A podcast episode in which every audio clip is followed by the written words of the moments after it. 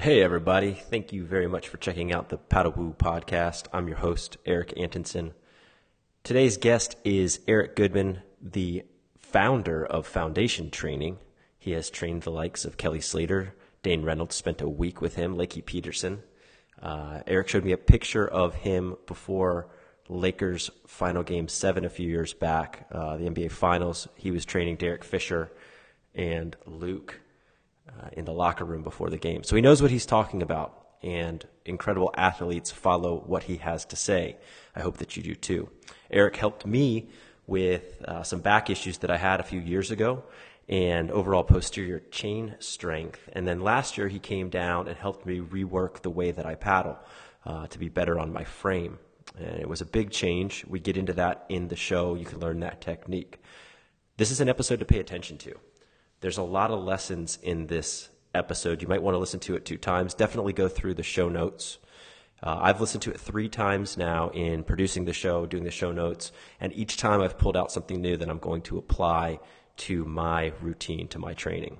The show notes are going to have links uh, to the foundation training, videos of the exercises, uh, and some of the kettlebell exercises that we discuss in the episode. It's only about 45 minutes. There is a lot of meat in it, so Give it a listen. I know that you're going to enjoy it. It's the Paddle Woo Podcast. Dedicated to high performance stand up paddle surfing. Our mission is to debrief the visionaries, innovators, and athletes leading the charge to define paddle enhanced surfing. And here's your host, Eric Antonsen. Thank you guys so much for the positive feedback and the emails. I really appreciate it. It's taking a lot of time to do the show, and the emails are stoking me out. Uh, so thank you. I just did a free PDF guide on how to do man hacks. If you'd like a copy of that, head on over to paddlewoo.com, P A D D L E W O O.com. Sign up for the newsletter, and I will send you the guide. Also, it's a great way to be the first to know when a new show is released. So I send out a newsletter every time a show is released. You'll be the first to listen to it. This episode is brought to you by Blue Zone Sup. We just released camp dates for July. They start the 6th, the week of the 6th, and then the week of the 18th. I know that's late notice, but Oscar just had a baby last week. Congratulations, brother. Uh, and we needed to wait until that happened and to wait until the last date of the Costa Rica stand up circuit was released, and that's been released now too. So those are the dates, the 6th and the 18th of July. If you want to come down, email me at eric, E-R-I-K, at paddlewoo.com for more information. All right, let's get into it. Eric Goodman is the guest today. He is the founder, inventor of Foundation Training, and he knows more about how the body was designed to move than anyone I know. I am stoked he agreed to be here and to share this information with us for free at that. Uh, so if you like it, please spread his message and his exercises. Eric, thank you so much for being here. Please tell us about foundation training. Hello, audience. My name is Eric Goodman. I invented a program called Foundation Training. So what Foundation Training is, is this basic program that teaches people with only their body weight to move in isometric and dynamic postures that challenge the body tremendously. And as surfers or stand-up paddleboarders or swimmers or lifeguards or anybody that spends a lot of time in the ocean, you don't have much resistance against you. You want your body to be strong against itself.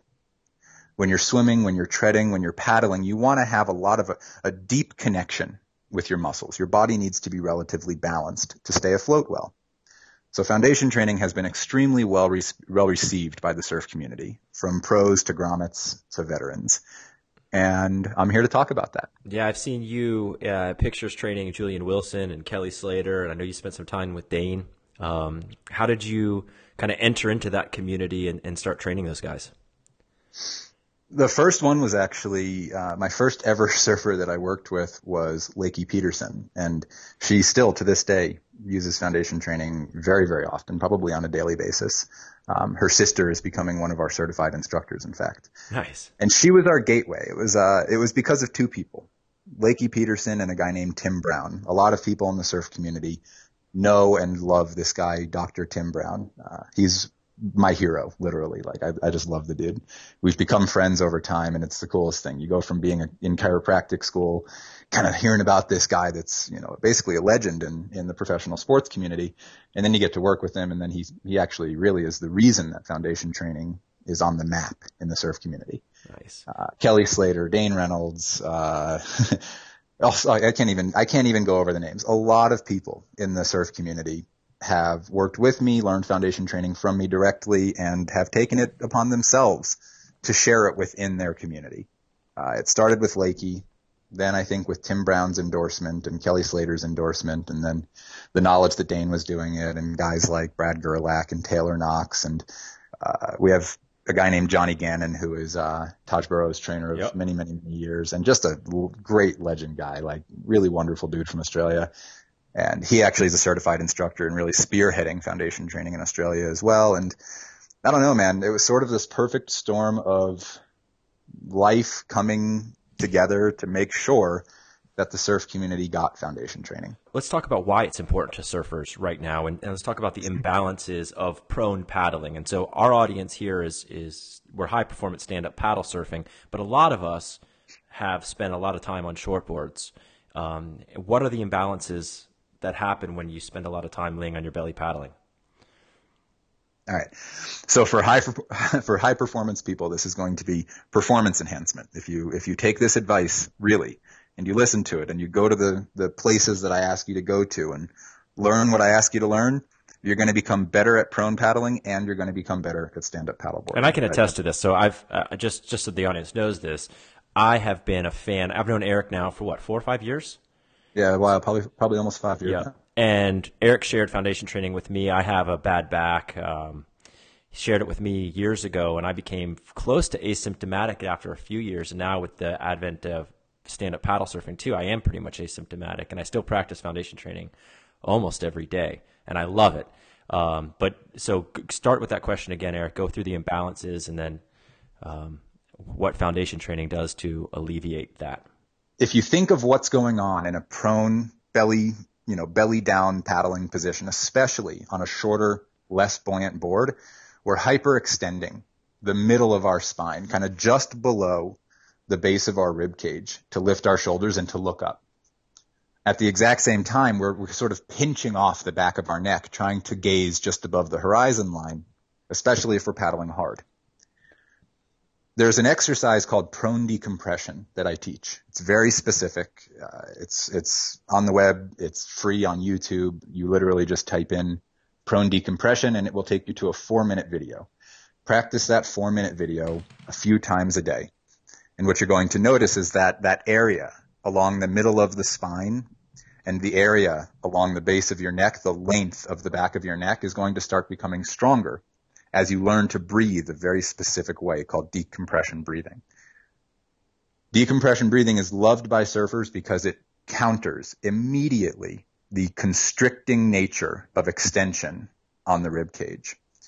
When your lower back, mid back, upper back are pressed into each other, picture this. And everybody, as you're sitting in your chair or, or driving or standing, whatever you're doing listening to this, lift up as if you're paddling and feel how it compresses somewhere between the low and middle of your spine.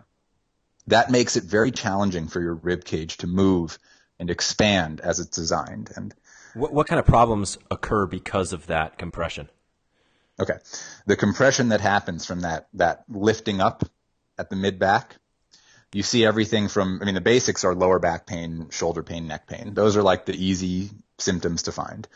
But what also ends up happening is there's these really important neural structures, nerves and organs associated with those levels in the spine. This isn't like hippy dippy BS. This is real physiology.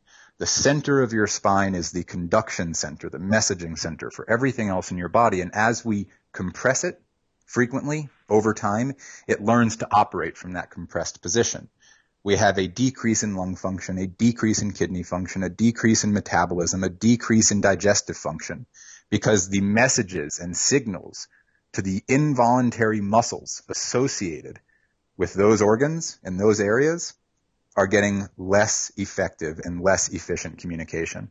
It's cause and effect. Even though surfing is extremely good for us, it has to be balanced with other movements. not just longboarding, you know, not just like boogie boarding. You've got to get up and move your whole body in a different pattern. You have to expand the backside of your body that is basically being constricted and compressed through paddling. Now, stand up so, paddling does that, correct?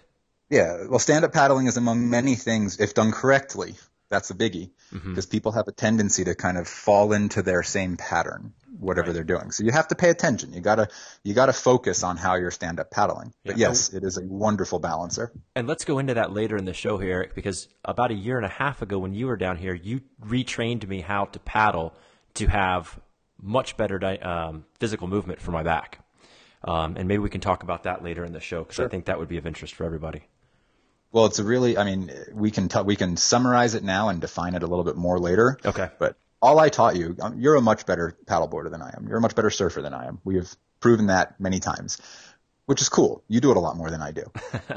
the only difference, but what I do a lot more than you do is I, I pay attention to movement patterns and biomechanics. And all we did was made your biomechanics a little bit more efficient.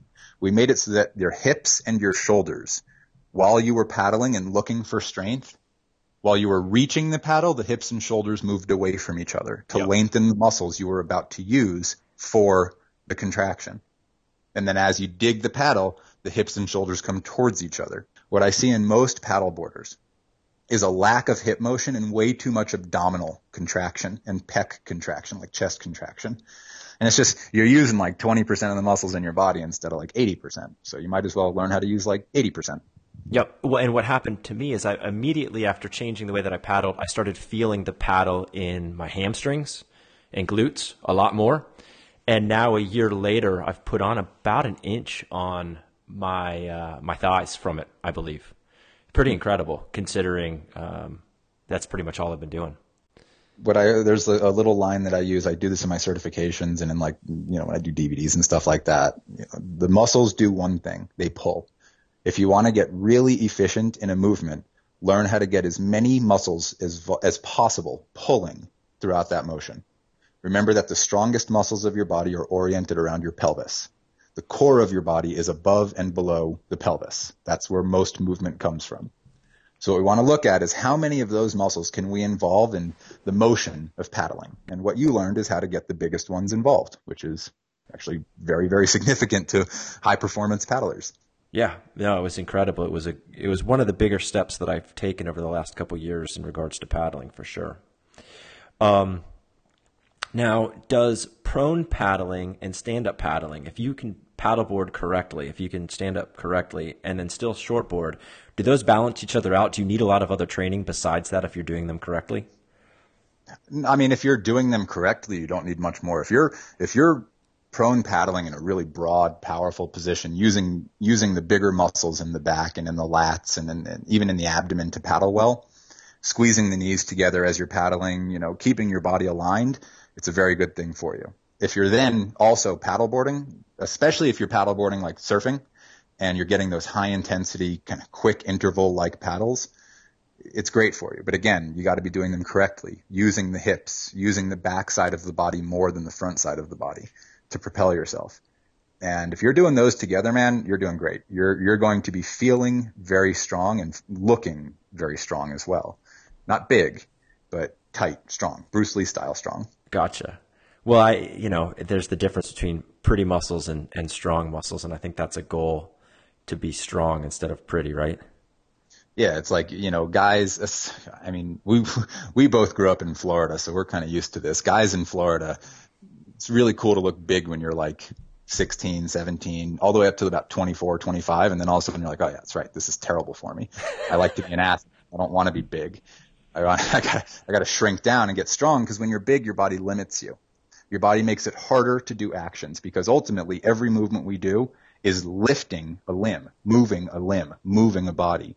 If your body's really big and heavy, it's going to suck to do most movements. So you have to tighten up. You've got to like make your body toned and flexible with a lot of range of motion, but with equal amounts of flexibility and strength. How do you become incredibly strong without getting bigger. Because especially us who spend a lot of time on very small paddle boards, um, it's difficult. You know, I, I, I paddle at about 175. If I'm 180, my boards don't work the same way. It's it's a pretty big difference. So how do you gain strength without gaining uh, without gaining the mass associated with it? Well, the first thing, nobody's going to be able to put on additional mass if they are burning too many calories. Like if they're if they're taking over, I'm sorry, if they're overtaking their caloric ex, their their caloric intake with expenditure. And paddleboarding's hard. You know, it, it burns quite a lot of calories if you're doing it intensely, especially if you're doing it often. So it's going to keep you pretty lean as it is. But it's really popular these days to go and train like CrossFit style and high intensity, high weight, low repetition style. And what that does is it, it basically sets the body up for hypertrophy. It sets the body up hormonally to grow. Makes testosterone very available.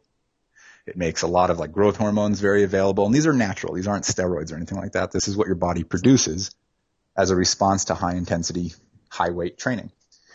So it's, it becomes sort of like a battle. If you're contracting your muscles really hard against weights, you're going to have to stretch them really hard to keep them long and lean when you're doing endurance type sports like paddling or surfing. So that's one way. If you want to do that high intensity stuff, because I get it. I, I understand that people really love throwing weight around. They love throwing kettlebells around and lifting heavy weights. And even in the surf community, you know, people love it. So don't take that away just balance it so that it doesn't restrict you from doing what you love. Because each one of those movements that you do with more weight than you're used to is going to constrict your body. It's going to make it tighter and stronger, stronger at being tighter. Mm-hmm. So when you paddle, when you surf, you want to get longer. You want to lengthen the arms. You want to lengthen the chest. You want to lengthen the abdomen. You want to use the hip joints to stretch the hamstrings and to strengthen the lower back. Basically, the stuff that you don't do when you're doing deadlifts and squats and push-ups and bench presses and bicep curls and all of that stuff, you got to do on the water. You got to use that time and that activity to lengthen and expand the muscles that were constricted and contracted during your workouts. Now, that's like the hard way. That's like, I think that's doing way too much. I think that's overtraining for most people. Not for everybody, but for most people. So the better way to get really strong and to get really fit and improve your surfing and improve your paddling is to combine body weight movements with breathing and different methods of strengthening your body from the inside out. And breathing doesn't sound very hard when you think about it, but I promise if you do it correctly, if you do this decompression breathing stuff and add it to isometric movements, it's damn near impossible to do it correctly. It's really hard. It's really challenging. So you have to learn how to use the muscle chains in your body, the posterior chain, the anterior chain, that just means back of the body, front of the body, to leverage against each other. It's not just foundation training that does this. We are one of the, we are one of the really good ways to make your body strong. And when you combine foundation training with things like yoga, which isn't just for girls, it's really, really good. In fact, it's probably much better for men than for women because men never do it because it's hard for them. Men need to learn how to do yoga. You don't need to get all spiritual. You don't have to go and om and things like that. That's not what it's about. You need to make your body strong and flexible. You got to do it well. The combination of foundation training and yoga will keep you surfing for a very, very long time. Get things like Indo boards, little balancing tools to make your reflexes faster. Reflexes and balance have to do with one of the most important pieces of getting strong. All right. So a little kind of a lesson here. Balance is a process of teaching the really deep muscles in your body to react before your brain tells you it's reacting. Your multifidi muscles, your posterior tibialis muscles, which is kind of like your arch muscles, your pelvic floor muscles, what they are meant to do is stabilize you before your body goes into motion. Meaning if you're going to lift weights, if you're going to surf, if you're going to paddleboard, your body needs to know how to feel and set up for being strong before it's asked to do those things. So postural exercises are the most important component of strength in the human body. They're not the biggest, they're not the baddest, they're not the hardest unless you do them correctly. And when you do them correctly, they're really freaking hard. So postural exercise is the best way to get strong without getting big and to really notice strength that affects your performance immediately. It's it would not be just great. Eric, if you could send me links to some of these exercises so we could put it in the show notes so people could check them out. I'll do that. Yeah, yeah, yeah. I could I could figure out that.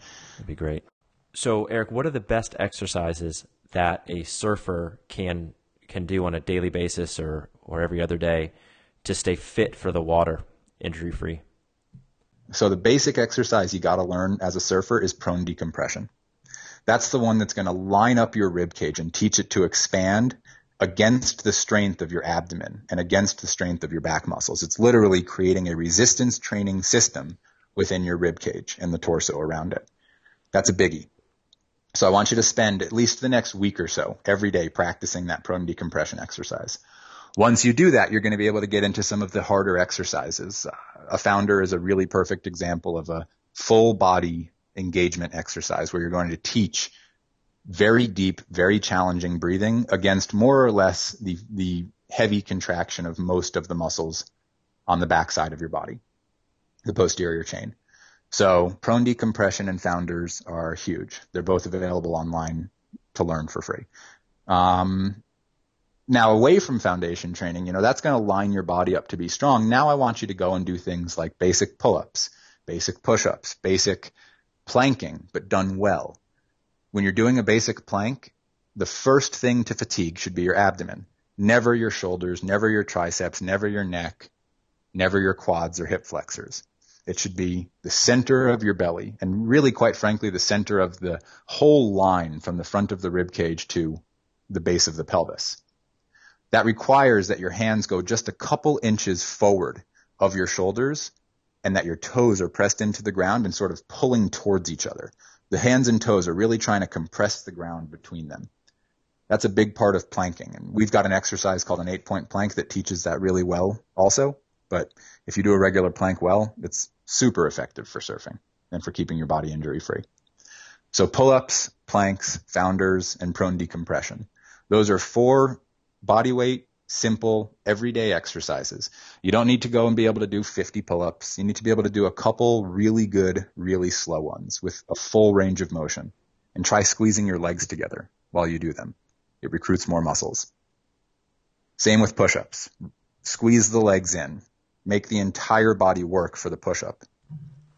Little things. Actually, uh, I'll send you a link to a video that Johnny Gannon and I did. Just a little like three or four exercise video with a couple foundation exercises and then better ways of doing push-ups.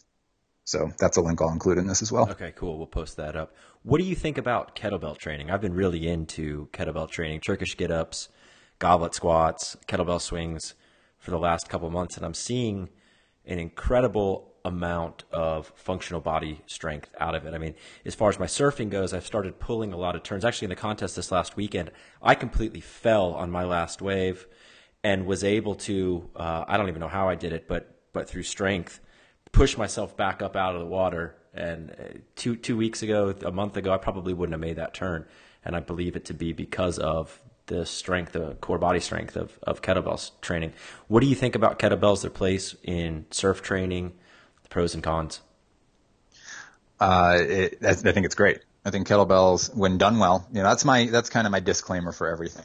Of the things you can do well, kettlebelling, I think that's, that might be a real word now, is kettlebelling. Gee, it is now. I think, I think kettlebelling is the most effective artificial strength builder, meaning you're using something outside of your own body weight to make your body stronger. So And I think more than elliptical, like more than more than the machines at the gym, and Yeah, yeah, yeah. Those things don't mimic natural body motion. They don't allow you to. They're too static a bar, like a, a you know something you have to put two hands on that is six feet long and weighs 45 pounds is not going to allow your body to really centralize its strength very well.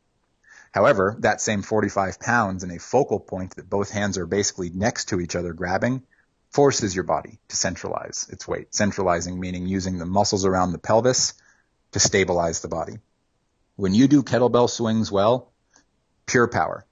If you are really concerned with becoming strong, not necessarily looking like a bodybuilder, not necessarily having the aesthetic of like a superhero, but looking very strong and feeling stronger, kettlebelling is the best thing you can do. It really is.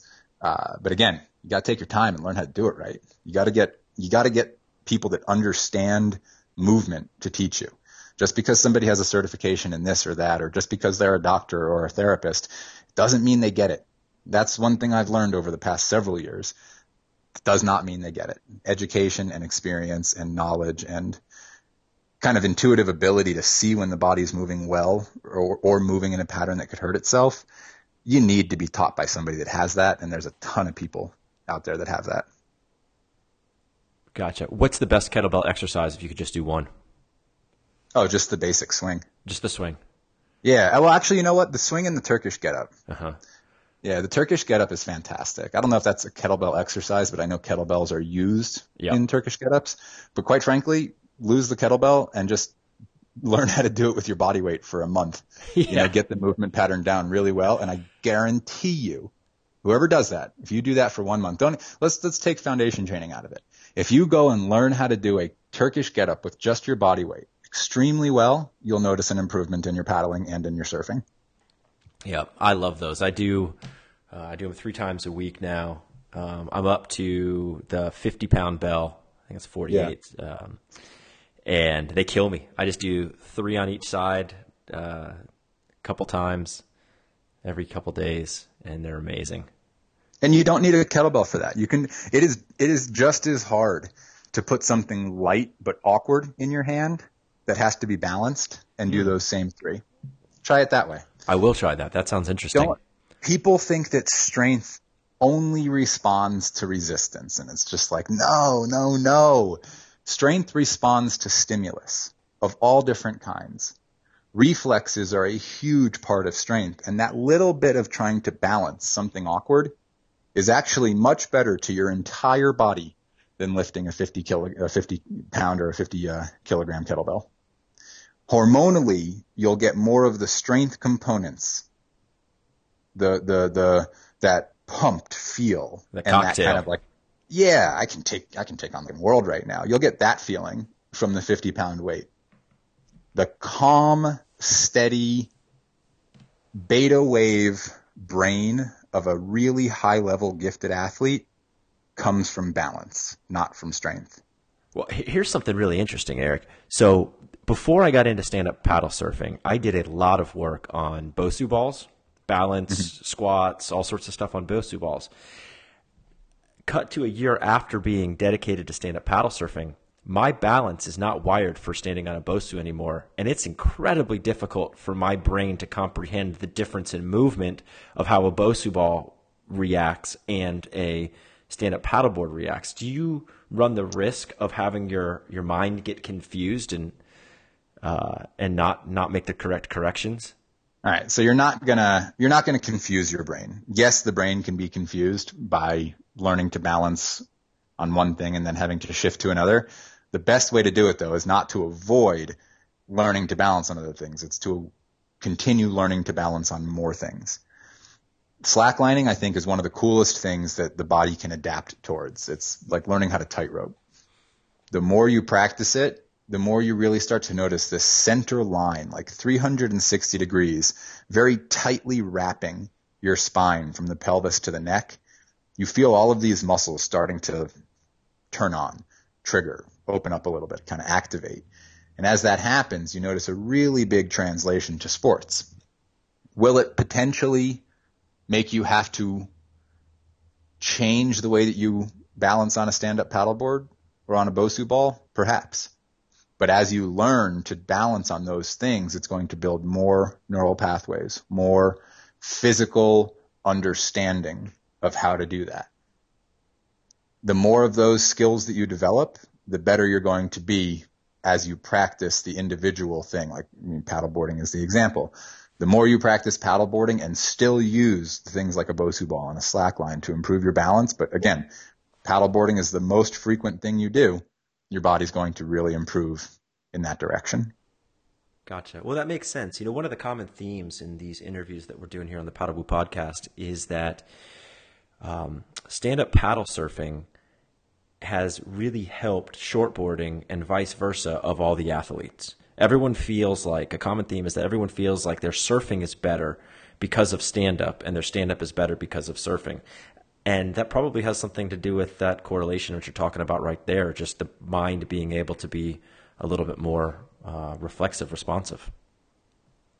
Absolutely. I think as the body is challenged, it gets stronger. And adding stand up paddling to a shortboarder's arsenal is going to just make their body better.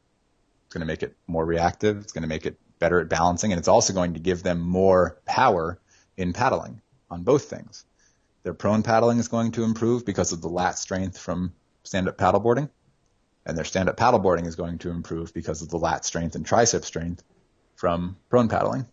Gotcha. So, yeah, they, they work really well together. I've had that experience myself. I should not have learned shortboarding as quickly as I did for the amount of time that I was surfing before I did it. But then I bought myself a stand-up paddleboard and started paddling like daily and for a couple of years. And then all of a sudden I could get into waves that I wasn't getting into before on a shortboard. And I kept going shorter and shorter on boards. And all of a sudden I was like, oh wow, I can ride these little 5'10, 5'11 now. That's like a whole different ball game for me.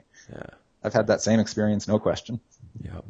So you have trained a lot of incredible athletes, but you have also trained with some incredible athletes. And I know that you've trained with Laird Hamilton a good bit. What's that experience like? Uh, it's, well, I'll tell you one thing. It's kind of invite only.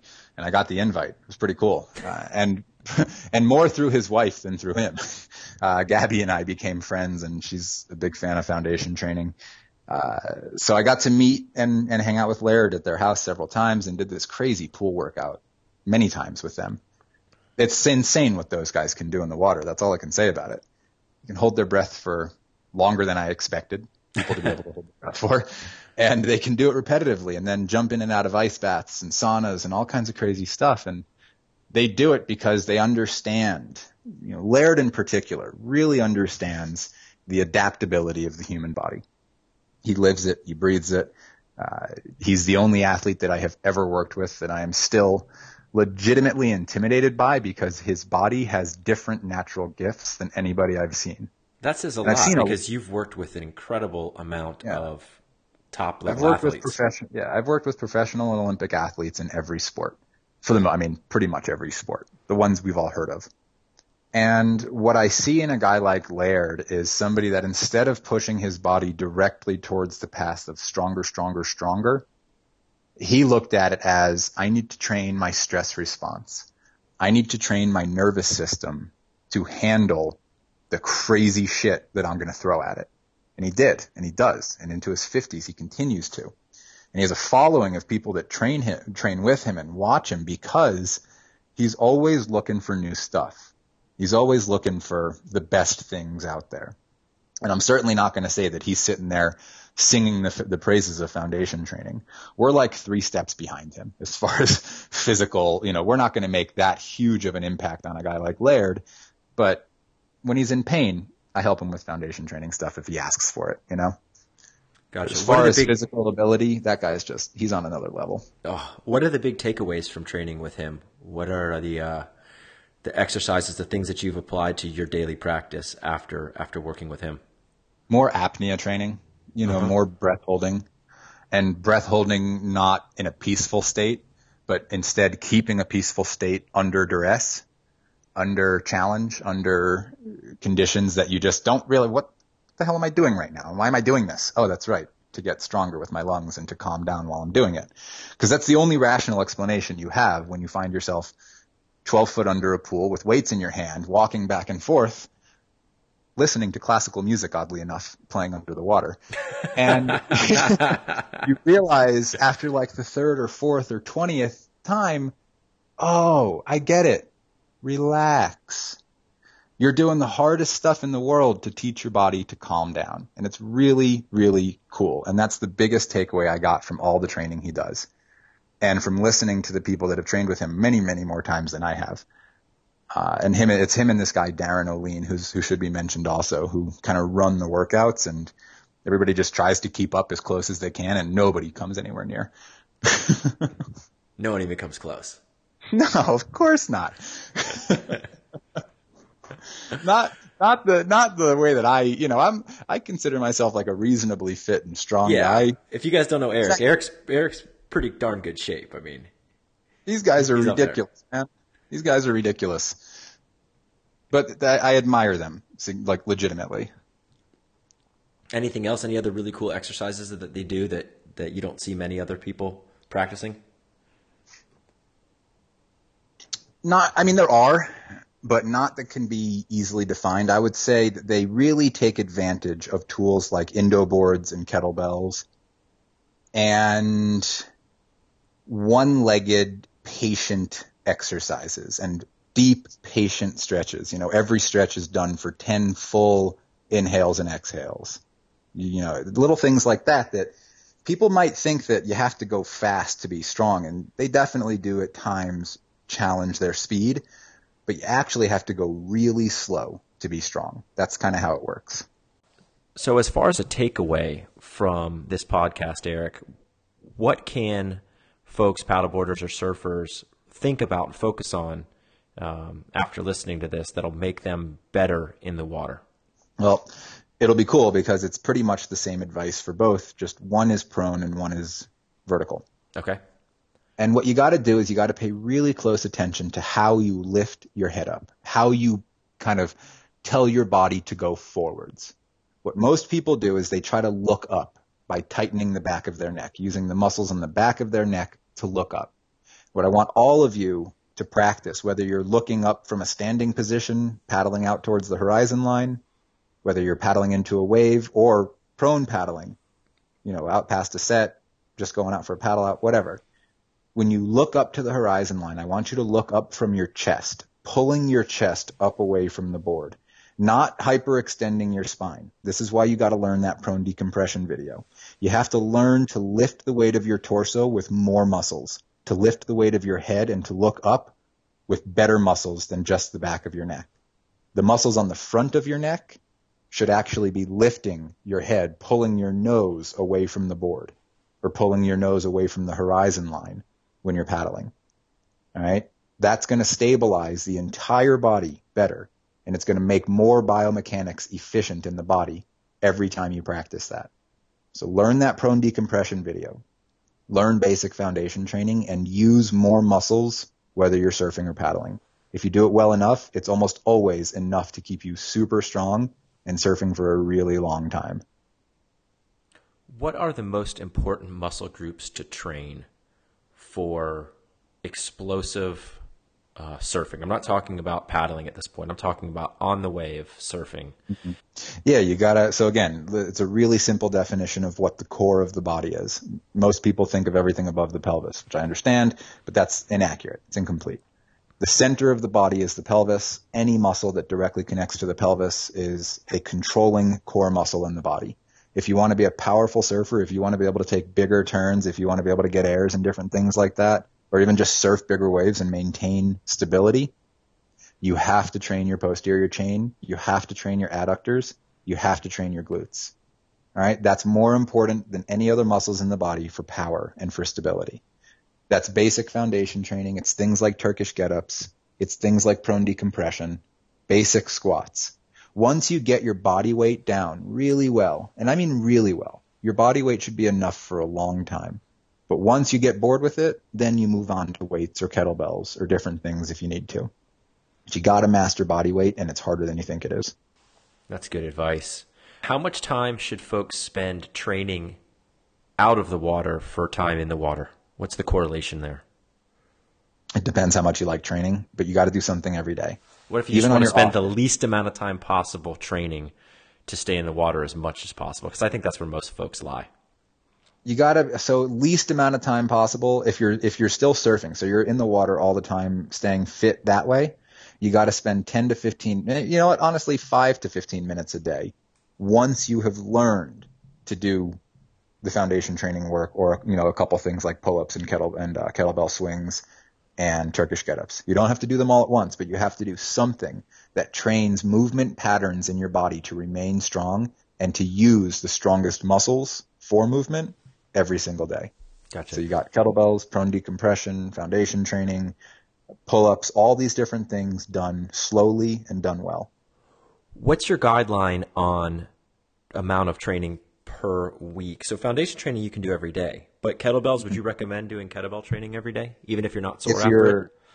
Uh, I think if you're not using too heavy a weight, that's perfectly fine. Okay. Where does that You line don't necessarily, you do need, you, what you're going to start noticing if you do kettlebell swings every single day is you're going to start noticing the upper hamstrings get kind of sore and you can get a little bursitis in there. So take a couple days off when, if you start getting a little bit sore, make sure you got a couple days off. Okay. And if you're going heavy, if you're going to failure in any way, shape, or form, then you need at least a few days off in between. But I'm talking about basic, gentle, reminding the body what strength feels like through a handful of motions for about 10 minutes a day.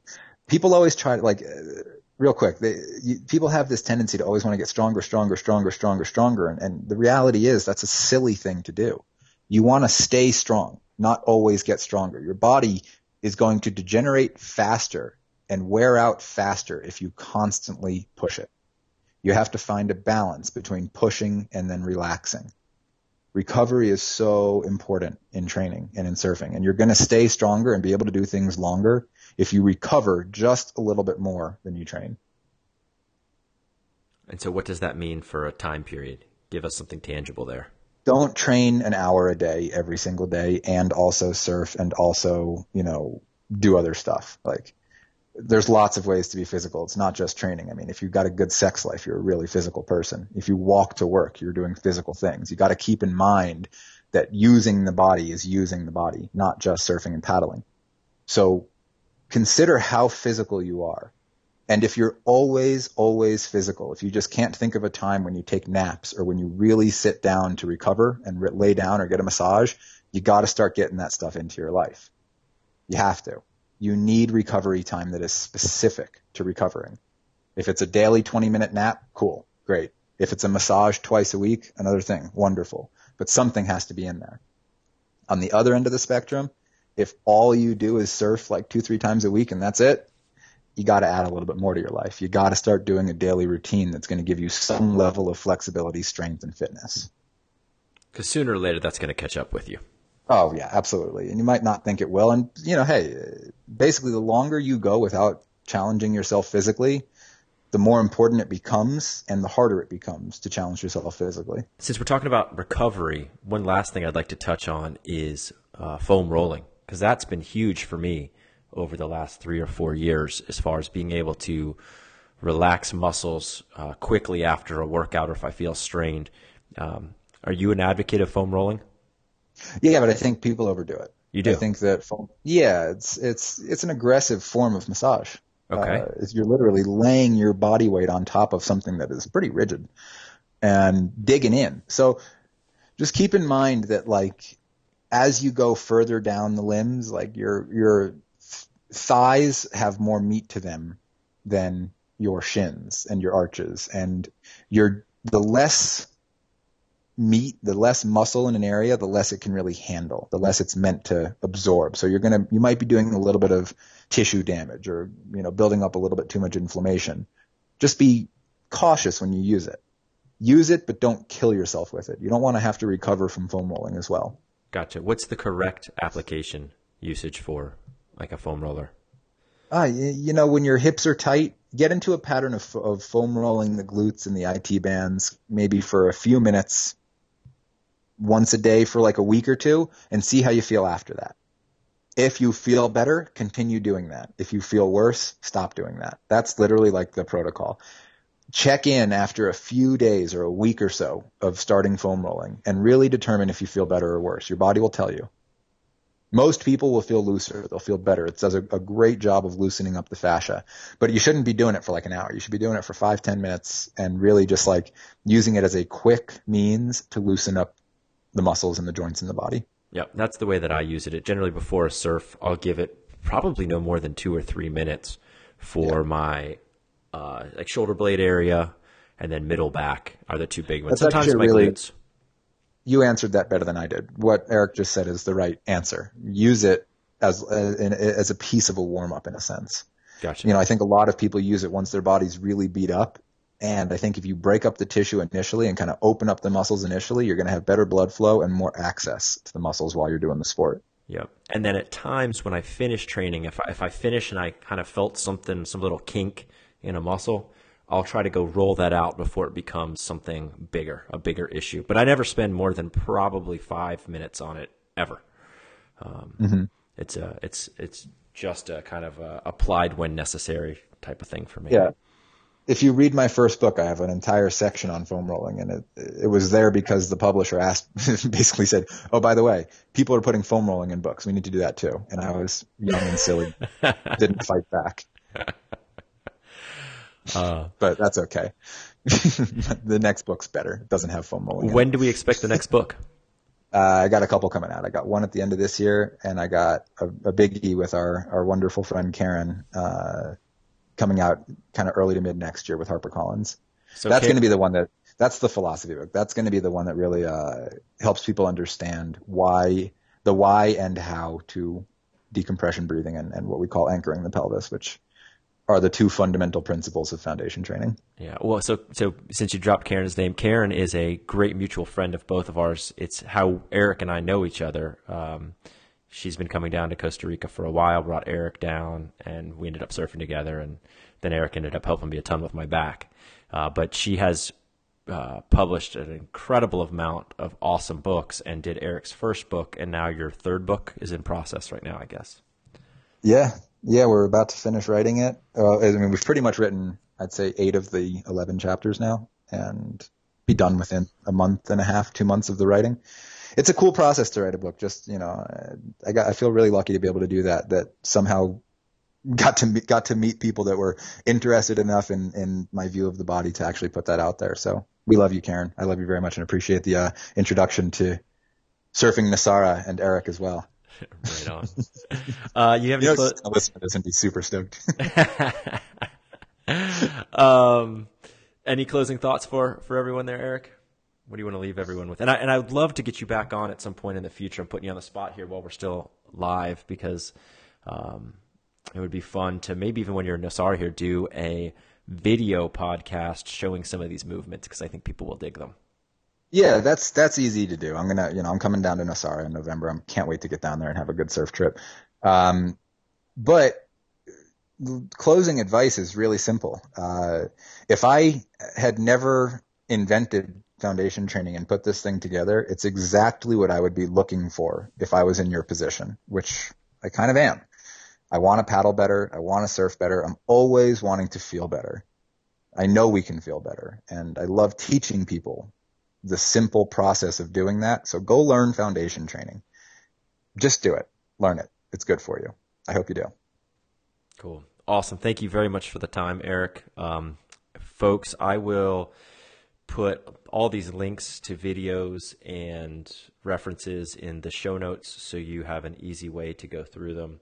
And I do really recommend you learning as much as you possibly can from Eric. There's not a lot of people that I really follow everything that they do. And Eric is one of those folks. So whenever he's got a new idea, I want to learn it as soon as possible and see if it applies to what I do. And I don't know, 85% of what he's into does apply to what we all do. So, uh, Eric, thank you again. And um, everybody, thanks for tuning in. We appreciate it. Yeah, thanks, man. It's the Paddle Woo Podcast. Dedicated to high performance stand up paddle surfing. Our mission is to debrief the visionaries, innovators, and athletes leading the charge to define paddle-enhanced surfing.